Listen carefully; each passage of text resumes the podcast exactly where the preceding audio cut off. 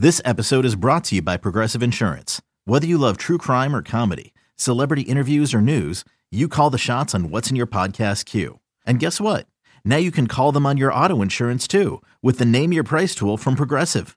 It works just the way it sounds. You tell Progressive how much you want to pay for car insurance, and they'll show you coverage options that fit your budget. Get your quote today at progressive.com to join the over 28 million drivers who trust Progressive. Progressive Casualty Insurance Company and Affiliates. Price and coverage match limited by state law. It's drive time now. Welcome to Tribe Talk on the Cleveland Indians Radio Network. Tribe Talk is brought to you by Progressive, helping Indians fans save hundreds on car insurance.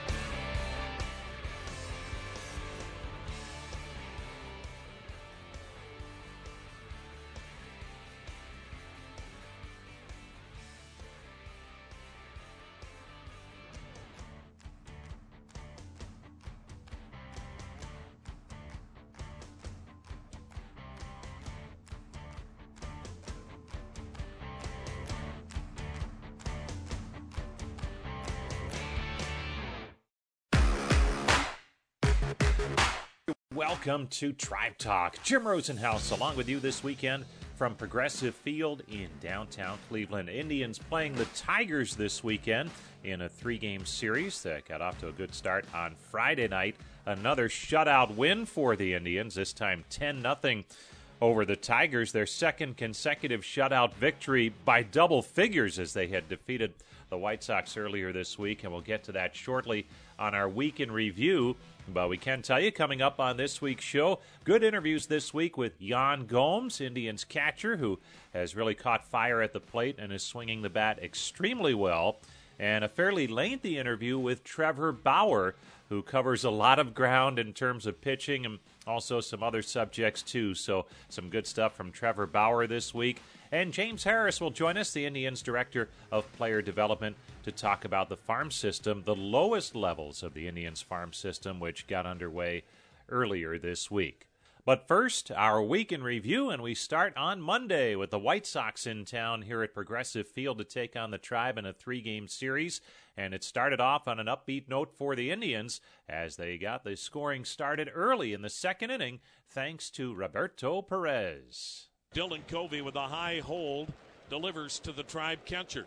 A swing and a liner down the line again, right, and it gets stuck in the wall down the right field line for a two run double.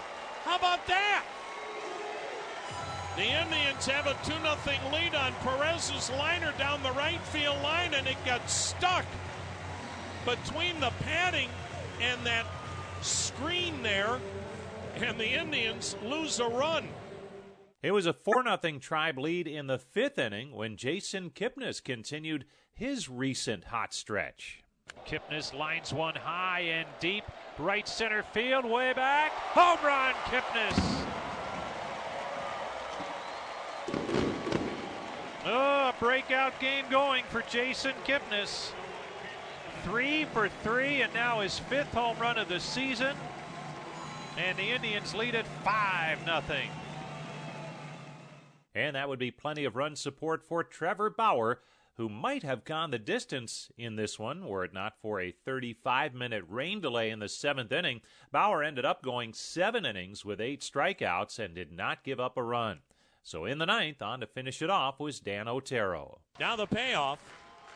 Swung on chopper to the mound. Clubbed by Otero. Overhand throw to first. Ball game. So the Indians and the White Sox their fifth consecutive defeat. And the Indians increase their lead to three games over idle second place Detroit. And the Tribe with a dominant performance from Trevor Bauer tonight. And how about the eight and nine hitters?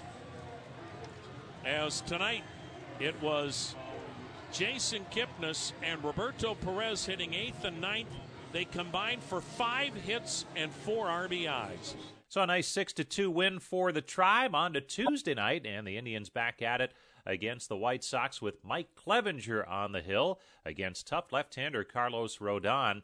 A run in the first inning for the White Sox gave Chicago the early lead, but the Indians answered in the second thanks to Yonder Alonso. Now the payoff pitch. Swung and ripped into right field. That's a base hit. That'll score Encarnacion. Stopping at second is Guyer, and we've got a tie game. So Yonder Alonso gets a base hit off a tough left-hander and gets his 38th RBI in the process. And the Indians make Rodon pay for the walk-in hit batter. A run scored on a wild pitch from Rodon, and that put the Indians in front two to one. And then with two outs, Francisco Lindor kept the inning alive. Alonso at third, Gomes at second. The pitch. Lindor lines one toward the gap in right center. It is dropping, and it'll be a two out, two run single. In to score are Alonso and Gomes. And Francisco Lindor with a clutch two out, two run single to right center. And the Indians have a 4 to 1 lead. They would stay 4 to 1 until the seventh inning. That's when the Indians were back at it with two outs. First, it was Michael Brantley. Rodon, deep breath, fires. And it's swung on and socked to center field. Back goes Engel. He reaches out, jumps. Ball glances off his glove. Hits the track, bangs up against the wall. In with an RBI double is Brantley. In to score is Davis. And it's a 5 to 1 tribe lead. Then Edwin Encarnacion. Now the 2 1. Swung on, ground ball wide of third by the diving Sanchez into left field. Brantley around third. He's going to score, and the Indians lead it 6 to 1. Edwin Encarnacion with a two out RBI single to left. And Brantley scores from second. Ramirez will stop at second. And on the pitching front, it was Mike Clevinger's turn to throw a gem. Sox batting in the eighth. Runner on, one out, and the 1 2 delivery to the White Sox best hitter. And Abreu checked on a breaking ball in the dirt. He went around, appeal at first. Will Little rings him up. 10 strikeouts for Clevinger. He struck out 11 Chicago White Sox last Thursday. And that for Clevinger is his third double digit strikeout game this season.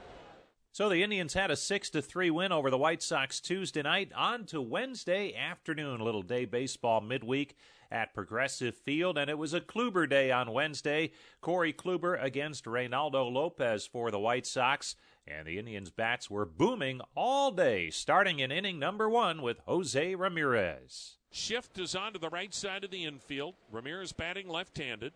And he sends one high in the air. Deep right center field. It is gone.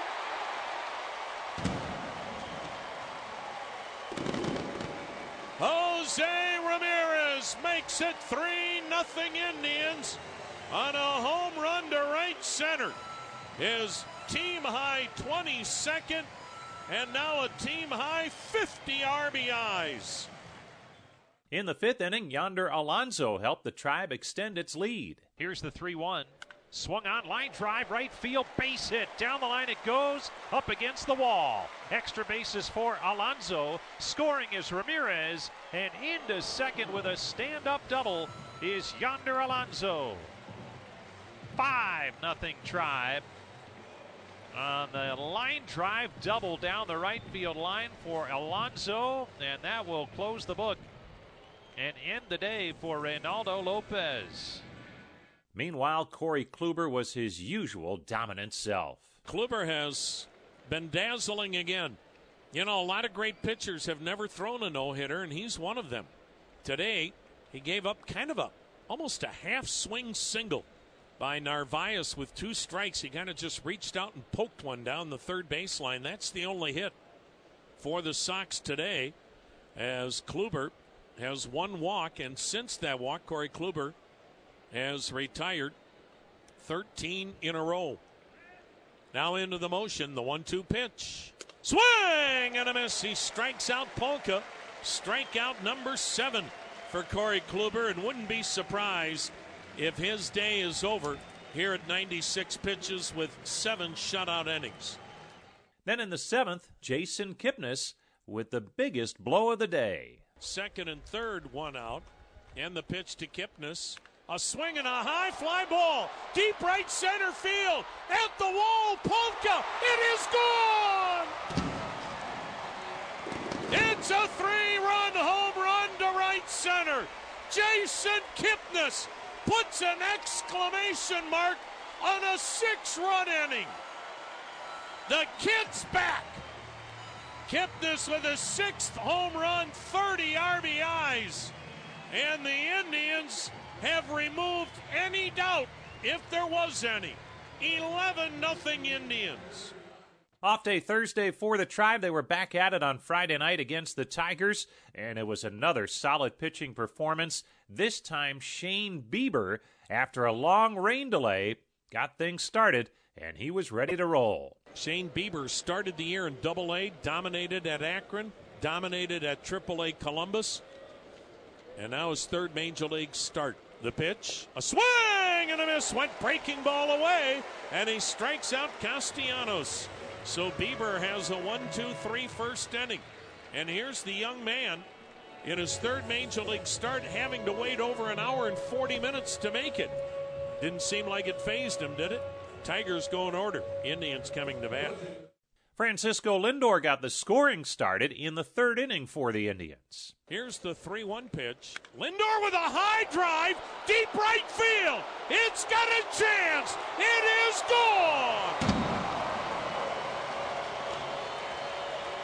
Francisco Lindor hits his 17th home run, 13 of them left handed. A towering blast deep into the lower deck in right. And the Indians have a 1 0 lead. Then in the fourth, Edwin Encarnacion went deep.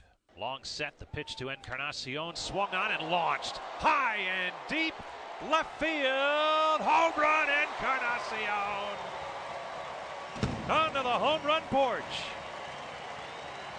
A two run bomb for Encarnacion. And the tribe is now up 3 0. Number 17 on the year for Encarnacion. And he now has driven in 46. And with the lead, Shane Bieber continued to shine. Here's John Hicks, one for two with a single. He cuts and misses strike one and a good slider. With this kid, he just throws any of his four pitches at any point in the count, but he throws them for strikes. The 0 1, swing and a miss, went breaking ball again, 0 2.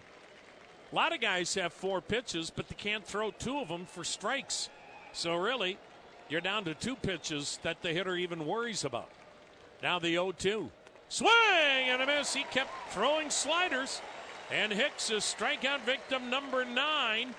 Every time Bieber gets a strikeout, it's a new career high. But of course, that's not saying much when it's only your third major league start. In the seventh, bases loaded for the Indians. Yonder Alonso provided the exclamation point. The next delivery. A swing and a drive! High! Deep to right center! Way out of here!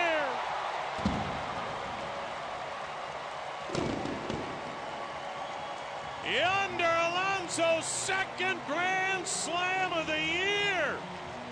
Uh, no doubt about it. Mammoth blast to right center.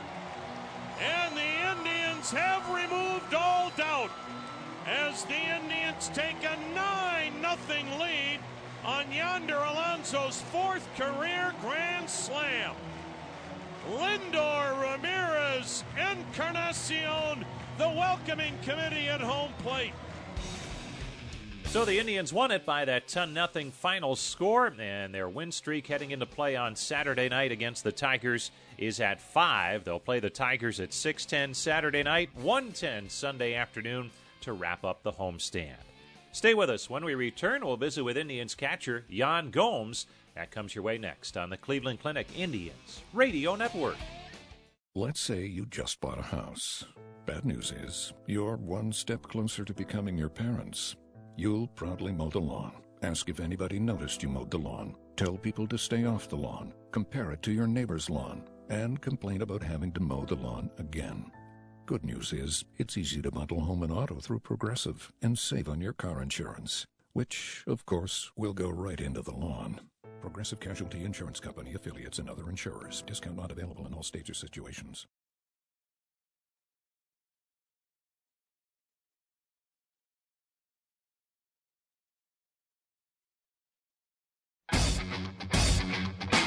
Welcome back to Tribe Talk. Jim Rosenhaus back with you from Progressive Field in downtown Cleveland. Great to have you with us today as we talk baseball on the radio and the Indians are in the midst of a nice long homestand here against Central Division opponents.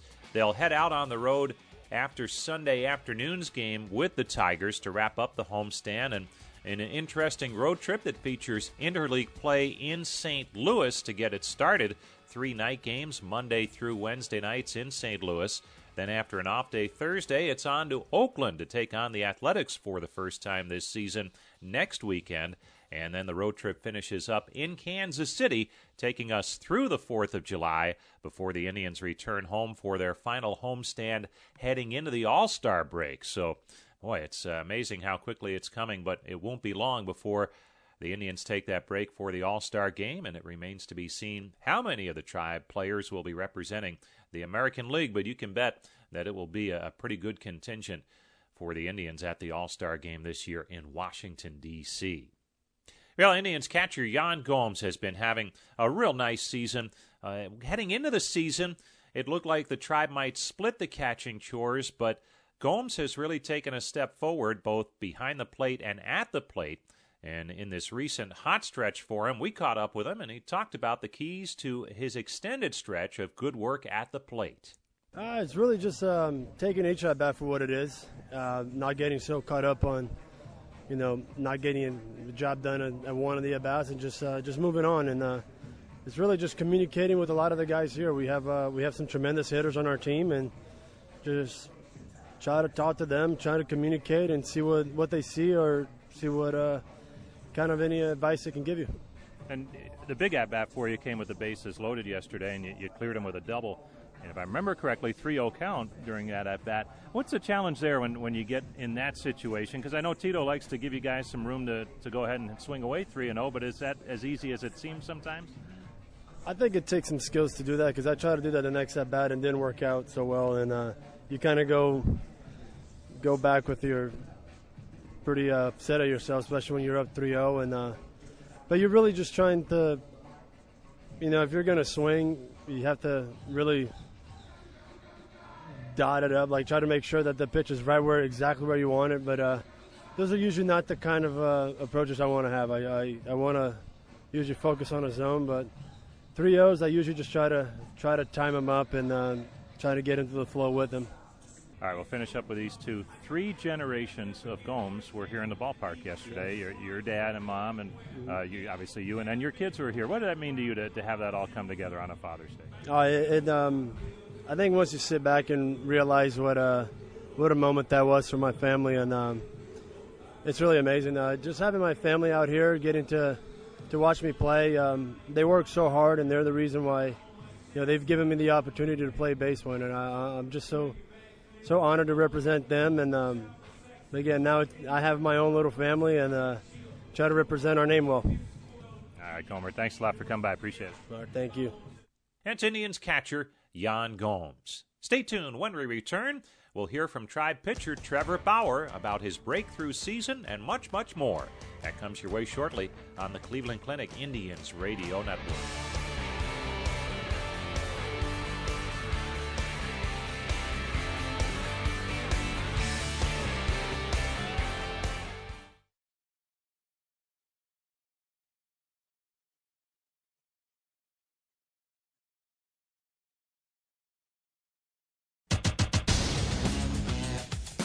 Welcome back to Tribe Talk. Jim Rosenhaus back with you from Progressive Field in downtown Cleveland. Great to have you with us this weekend, talking baseball on the radio. Lots of baseball left this weekend here at the ballpark as the Indians will take on the Tigers at 6:10 on Saturday night, 1:10 on Sunday afternoon. And Trevor Bauer will make that start on Saturday night after a victory on Monday night to get the homestand, at least the, the Chicago portion of the homestand started, that three game series against the White Sox. He was sharp again. And uh, when we caught up with Trevor earlier this week, we touched on a variety of subjects, and one of those was something that he calls tunneling in terms of uh, how he attacks hitters. And we asked him what he meant by that when he was talking about his outing on Monday night. Yeah, so the best way I can kind of describe it is if you imagine a tree, you know, there's one trunk and it comes up from the ground and then about halfway up the tree or whatnot, it splits off, and there's branches that come out different ways. The branches are different lengths, different thicknesses, stuff like that. So if you imagine the ground is my release point, and the trunk of the tree is I want all my pitches to travel through the trunk of the tree, so they all look the same. And then about halfway to the plate, they split off, and the different branches are the different pitch types. So one's a little bit shorter, might be a cutter. One's a little bit longer, might be a curveball. That type of that type of thing. So that's the best way I can describe it to people and imagine it. Um, but yeah, you want everything to look the same for as long as possible, and then end up in different locations at different speeds with different movements. You make it sound kind of easy to be able to do this, but how long has it taken for you to, to get to a point where you can get it where you need it to be so that hitters have no idea what's coming? Oh, a while. Um, I've always had certain pitches that match, uh, but a lot of people don't have the experience that I have or the knowledge that I've accumulated on pitch design. Like, how do I make a pitch break exactly down to the inch the way I want it to, left, right, up, down, at a certain speed with certain RPM and stuff like that. And if you're going to design a repertoire with six pitches that all fit that tunnel and give you enough pitches that you can throw in the strike zone and enough pitches that you can throw out of the strike zone for chase and all look the same, it takes a lot of years because developing a new pitch doesn't just happen overnight. Now, for some people with less pitches, like they can tunnel a fastball at the top of the zone and a slider for a strike. Right? But then if they want to throw a slider for a ball, for a chase, it shares a different tunnel.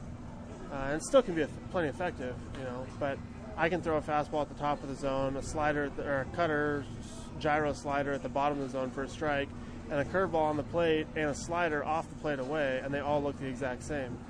I can also tunnel a changeup slightly off the plate inside with that. So I have five different pitch types. Two of them are strikes, three of them are balls, but very tempting. Um, so it takes a lot of years, a lot of knowledge, a lot of studying, a lot of looking at film, and a lot of you know good support around me in the off seasons to foster this and to bounce ideas off of and stuff. And you mentioned that, and it, it sounds like you're, you're so meticulous about it, and it gets technical. But you also have to have the, the physical ability to do that. And, and we were talking before we got started about how you're feeling in terms of, of being strong at this time of the year. And, and we're not quite at the halfway point yet, but uh, strength wise, how are you feeling at, at, this point? Because it seems like you're getting stronger as you go. Yeah, uh, I feel great. I, I'm recovering very well this year. I've added some things to my recovery routines that have been super beneficial.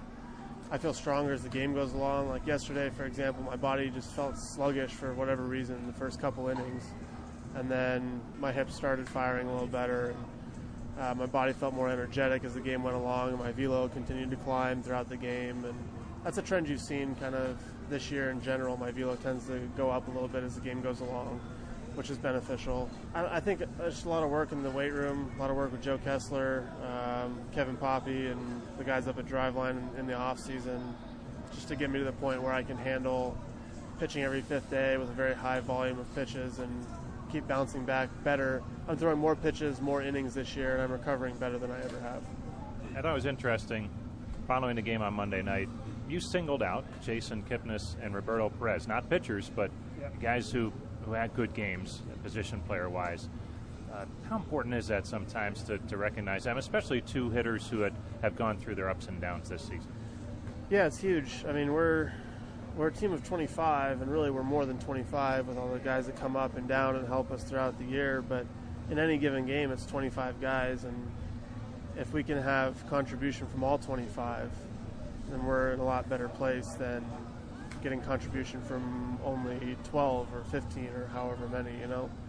So to see guys that are going through some struggles um, or that have had intermittent success or and Kipnis has been super unlucky in a lot of in a lot of ways. Uh, with his, I mean, his barrel percentages and his uh, batting average on balls in play and stuff like that. So it's tough mentally because like as a as a as a person, as a competitor, and as a teammate, you want to be able to contribute to something. You know, the it's the worst feeling when you win a game, but you don't feel like you did anything to help.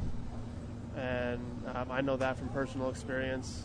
So to see those guys be able to keep the mindset, keep their mindset in a productive place where they can continue to be um, a threat on any given night, um, and then see, to see them have some success. I mean, the, ball, the ball Berto hit could have been caught by you know on another night if the wind's blowing slightly differently, he smokes that ball and it's an out, and then you know stuff like that. So it's nice to see balls fall for him, and because they've done such a great job of staying with it mentally and trying to find other ways to help contribute and whatnot. And you mentioned that, regardless of how he does at the plate, it seems like he's there for you behind the plate as a catcher. And what does he do to, to help you get through an out? Well, that was the most impressive part about Berto's performance last night.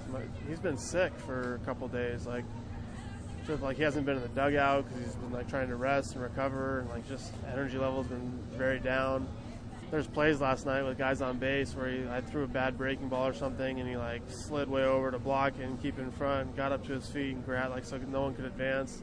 Just little things like that that help you win ball games. You know, you don't give a team an extra 90 feet. Then a guy on second with one out, the fly ball to the outfield is just an out instead of a run, stuff like that.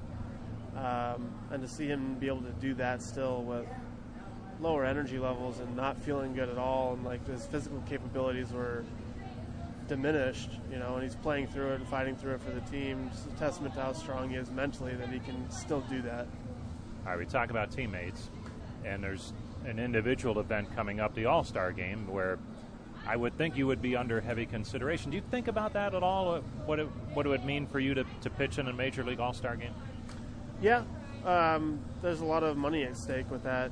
Uh, future compensation, arbitration negotiations, just the award recognition uh, plays a big factor in that. So yeah, of course I think about it. Um, it's been a goal of mine to be an All Star. I think I have pitched well enough to be an All Star. I should be there. Um, so hopefully I get voted in um, on a personal level. You know, I think we have a lot of guys on the team that are deserving. I think Clevinger's had a deserving year. Kluber's obviously had a deserving year. Brantley, Lindor, uh, Ramirez, or some other ones. I think Yonder has had a, a, deserving year when you look at what other first basemen around the league are doing and how valuable he's been to our team. So we've got a lot of guys that I think uh, should be there, and hopefully uh, get as many of our teammates there as possible. Well, and what would that say about the starting rotation if, if there's three starters on the American League All Star team? Yeah, I mean, I think they'd all be deserving, and when you have a rotation like that, if you just look at where we stand. I mean, obviously Cookie's hurt right now, um, so you know who knows how quickly he's going to be able to come back and what what that schedule looks like. But I think I, I looked last time I looked was like three days ago, and we had four pitchers in the top 11 uh, among starting pitchers in the American League in WAR. It's a testament to the hard work and the talent level that we have here, and how well everyone's pitched. All right, let's finish it up with. Uh, it's your workout day today. You pitched yesterday, so you do your workout today. A lot of it involves running. Is, that your favorite thing to do? Is, is running based on? Uh, I know you said family history wise. There's some good runners in your family, so this must be a lot of fun for you today.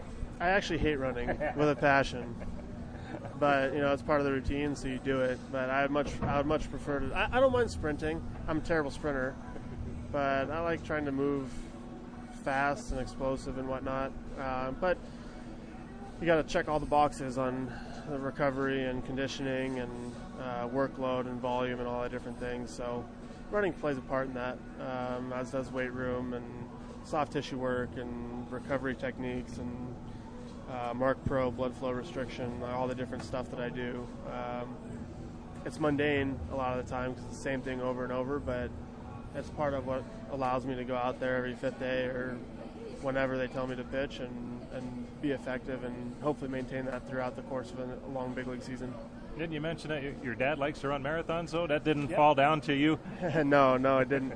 Actually, I played soccer growing up for 10 years, so I ran a lot in soccer. Just never developed an affinity for long distance running. But my dad, uh, my dad tried to play baseball one year uh, when he was growing up, and found out you had to have your own bat and glove and his family didn't have enough money to afford it, so he took up running because he didn't need as much money to do that.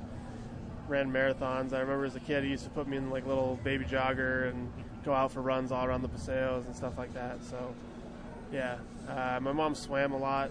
There's more uh, more slow twitch fibers in my family, I'd say, than uh, than fast twitch fibers. And for pitching, you need a lot more fast twitch fibers if you can get them. So that's why I prefer doing more explosive stuff see that it all evens out somewhere along the line. Trevor, thanks a lot for the visit. Appreciate it. Yep, sure thing.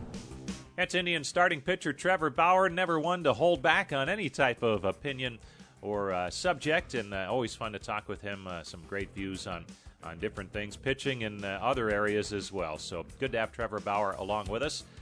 Stay with us when we come back with our final segment of Tribe Talk. We will visit with James Harris. He's the Indians Director of Player Development. The weekly farm report coming your way shortly on the Cleveland Clinic. Indians Radio Network. The Starlight Lounge presents an evening with the Progressive Box. Moon, yeah. That's Hugo tickling the ivories. He just saved by bundling home and auto with Progressive. Gonna finally buy a ring for that gal of yours, Hugo? Send her my condolences. Hi-oh! This next one's for you two. There's a burglar in my heart. Thank you. Progressive Casualty Insurance Company and affiliates. Discounts not available in all states or situations.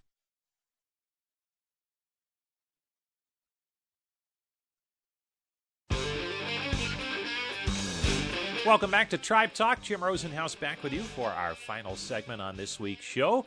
And as always, we are joined by James Harris, the Indians Director of Player Development, our weekly farm report. And uh, the farm system grew this past week in terms of teams in action as the short season clubs, Mahoning Valley, not far from here in the New York Penn League over in the Youngstown area, they got started this week, as did the Arizona Summer League. And the Indians this season have two teams in the Arizona Summer League as uh, they opted to add another team. And uh, as a result, they have more players in their system and give more players a chance to play. So, a lot of good things happening. And we talked to James about the difference between Arizona's Summer League games and the, the games in Mahoning Valley. And there is quite a difference between the two. Yeah, there's a little bit of difference there. In an Arizona Summer League game, there's not going to be as many fans. Most people there are family or other players or people who work at the complex. So there's maybe 50 to 70 players or fans at that time. So it's not very loud or anything like that. Um, but they are exciting games. They're usually the newer draft players from each team. So if you follow the draft, you'll most likely get to see those those guys play right away. And it's it's cheap. Most games are free. So um, it's a good opportunity to see some good baseball. But again, you don't have to fight any crowds or any traffic. So that's the the, the blessing and the curse of that. And on the flip side, Mahoning Valley, much more like what they'll see throughout the minor leagues as they make their way up. Yeah, Mahoning Valley is, is honestly one of my favorite places to go. Um, again, you'll see some some of our newly drafted players as well as players who were drafted last year. Um, it's more of a fan, fan friendly environment. They do a great job there in Niles, Ohio. It's a it's a fun paced environment, uh, and guys have a lot of fun, and the fans get really involved. They do a lot of promotions. It's a great place to see a game. All right, well, let's start at the bottom uh, with the Arizona Summer League team number two, which is uh, some younger players who haven't necessarily had much professional experience. And I know one of the most recently signed drafted kids, a pitcher, Lenny Torres, is going there. And um, how do you get him acclimated to his first start or two, or even if it's a relief appearance, uh, to get him going in pro ball? What's the plan there? Well, it starts off before they even touch the field. So it's getting them an understanding of – where to where to go in the clubhouse, where to check the board to know what your schedule is, how to go through your prep routines to get yourself ready to throw and prepare your body, feed yourself. This guy was in high school uh, just last week, and and to be honest with you, he hasn't even graduated from high school yet. So he'll graduate from high school in the next week or so before he comes down to Arizona later in the month, and it's a complete change. It's a difference between living in the house with mom and dad and coming in and, and being a pro. So uh, there's a lot going on there different end of the spectrum, same team, but uh, a position player on that team is George Valera, who was a, a, top international sign a year ago. So he's had a little bit of time in the system. Uh, what do you see from him, and, and what has you excited about him as, as he gets going here in the States? Well, he's a physically mature guy, and um, we knew that he had talents and athletic ability, and and he's he's put himself in a situation both in his ability to learn the game. He's bilingual as well as he's physically ready to play in Arizona. So we put him there. Last night he hit his first home run. So we're we're really excited about his growth and development, and he's a he's a really outgoing player. That's only 17 years old. Now there's two teams out there, and we talked about a, a couple of players on the Arizona League team number two. Team number one, what's the, the difference between the two, and, and do you try and split them up evenly, or is there a difference there between the two clubs? Well, team number one, you'll see some of our older players, uh, guys who have had a little bit more experience, whether it be in pro ball or in college. and then we'll promote players from team number one to Mahoning. Uh, our hope is to have the younger players play together and have a, a, little bit more experienced players play together, and that's what team number one represents. And uh, you have someone out there already from this year's draft again, um, Richard Palacios from uh, Towson State. Uh, a second baseman, middle infielder type, and, and already off to showing some good things uh, early on for him. Yeah, I mean he's he's out there working hard, and he's already hit two home runs in three games. He went four for four last night. Um, we're really getting to know him as a as a player and, and putting and setting him up for success, individualizing all of his programming, and then we'll get him up to Mahoning Valley as soon as possible. And you have a shortstop. How about that? The Indians have a good shortstop in their system again. Uh, it seems like that's so prevalent in, uh, throughout the system, starting from the major leagues on down. But Marcos Gonzalez, what can you tell us about him? Well, he's a guy that everyone in our system is excited about. He he brings flash on offense and defense. Um, he's a guy that has an extreme bat to ball, so he puts the ball in play. He's a guy who can get out. So he has he has a good range. He has a good arm. He can play all over the field, second, third, and short. And he's a guy that that really wows you out there. Um, don't want to mention any comparisons, but he's a guy that you want to continue to watch. All right, fair enough. And uh, now we'll move to Mahoning Valley in the New York Penn League. And uh, you have a new manager there, new to the system, Jim Pankovits uh, from outside the system, uh, brought in to, to manage that ball club. What are some of the things that, that attract you to someone when, when you're looking to fill a spot in player development at, at really a key level at the short season level? Yeah, this is a, de- a really big development area, area. Now, we know we're player development, but think of a, a, a player going into his first affiliate. We really wanted an experienced guy with a growth mindset, and that's what Pink brings for us. Um, he's a really intelligent guy. He's a guy who's been in the game for a long time, but he's also learning continuously to be able to, to, to give that to the players, and he's done a good job. All right, so you have the full season teams have been going since April. Two more teams in Arizona. Another one uh, at Mahoning Valley getting going in the New York Penn League. Is this the, the high water mark of the season where everybody's going full bore and you have just hundreds of players out there? If you love baseball, it could not get better than this. Every team going, every team playing, hundreds of guys all over the the country and even in, in, Latin America. This this is as good as it gets. All right, James. Thanks so much for the update. Appreciate it. Yeah, thanks for having me. That's James Harris, Indians Director of Player Development. And that's going to do it for this week's edition of Tribe Talk. Thanks so much for tuning in. We'll join you next week from Oakland, California, the Oakland Coliseum, where the Indians will be taking on the Oakland Athletics next weekend. So until then, this is Jim Rosenhaus reminding you that you've been listening to Tribe Talk on the Cleveland Clinic Indians Radio Network.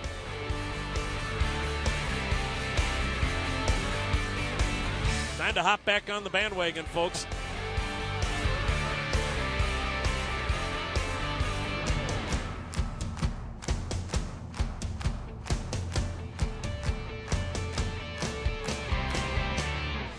Talk on the Cleveland Indians Radio Network has been brought to you by Progressive, helping Indians fans save hundreds on car insurance.